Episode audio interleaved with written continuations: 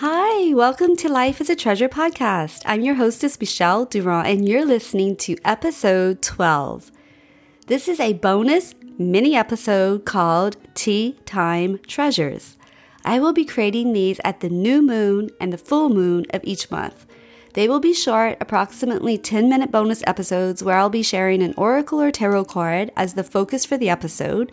And I'll also be sharing some of my favorite teas and other ideas or items that I'm treasuring also. I hope that these mini episodes will inspire you in some ways. And I'd love to hear from you and what you'd like for me to share that will help you to create a life that you can treasure daily. So today I'm sipping on an iced cold matcha green tea latte to celebrate Mardi Gras. And I invite you to join me. Pause right now and go fix yourself a cup of tea or coffee and get comfy and let's get started, shall we? So I'd like to start with an oracle card from one of my decks called Moonology by Yasmin Boland. And this card is the new moon in Pisces, which will be on February 23rd, 2020. This card says, meditate and contemplate. I'll read to you the insights from the accompanying guidebook. It says, the card speaks of dreams and romance, of soulmates and poetry, it suggests there's a new start coming your way that's connected to a matter that leaves you feeling somewhat between having your head in the clouds and being in a totally altered state. There could be confusion and disappointment if that's what you've had before and that's what you're expecting. However, if you're on to a good thing, then wish hard because the words of your soul and your heart could help bring about the manifestation of your dreams. If all of that sounds a little wet and watery, then that's Pisces for you. This is the last sign of the zodiac, and the new moon in Pisces card can suggest a last ditch chance to make your dreams come true. So use your feelings to guide your way because logic will not work right now. Face your fears, they may be holding you back. This situation is being healed. It's time to surrender to the divine. Pisces is the sign of reveries and mysteries or depths of emotion, idealism, and hopeless romantics. It is the sign of water and the unconscious. Its energy is deep like watery depths.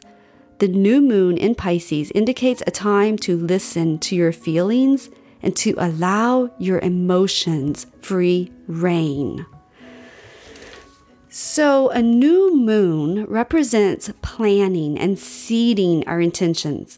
It's a great time to attract our heartfelt longings by focusing on manifestation, which is simply creating our dreams and our goals into reality. As the card states, meditation, which is to focus our mind on what we want, and contemplate, which is to think profoundly for a long time, is key at this time. Meditation looks different for everyone, so do what feels right, relaxing, and inspiring to you.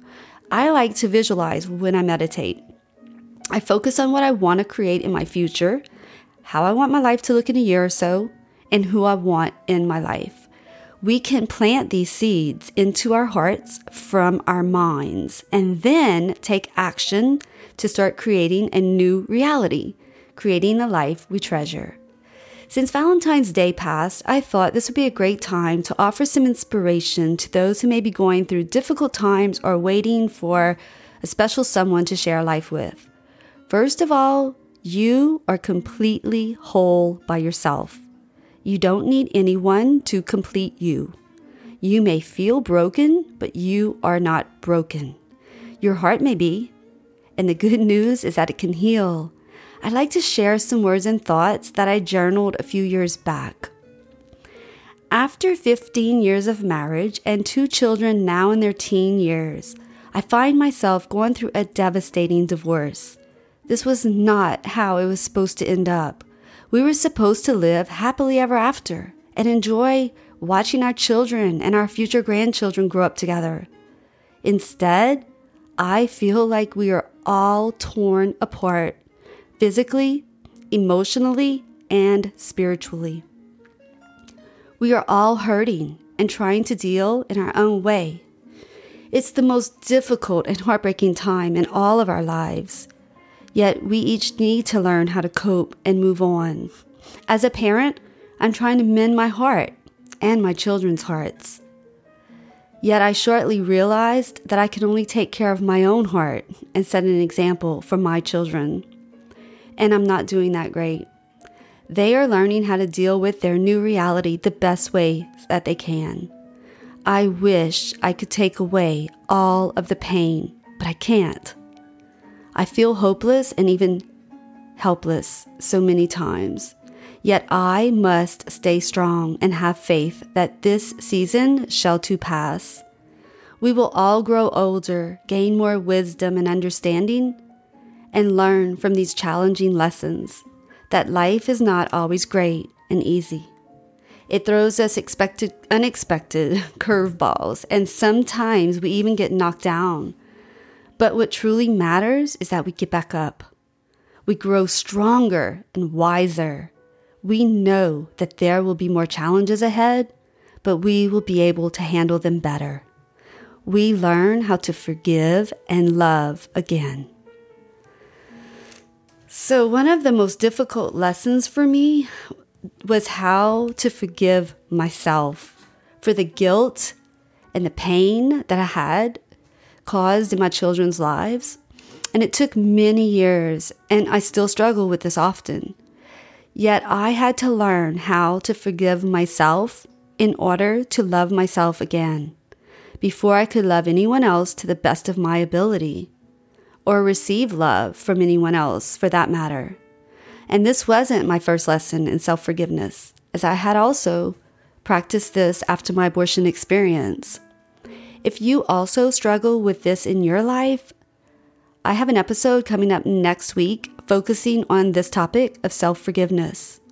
Subscribe to get notified when it's released. So, as we enter this next decade, which started in 2020, it's time for a new year and a new you at this new moon. You can start contemplating what changes you want to make, meditating on what you would like in your future and learning how to forgive yourself and others. Forgiveness is the key that sets us free.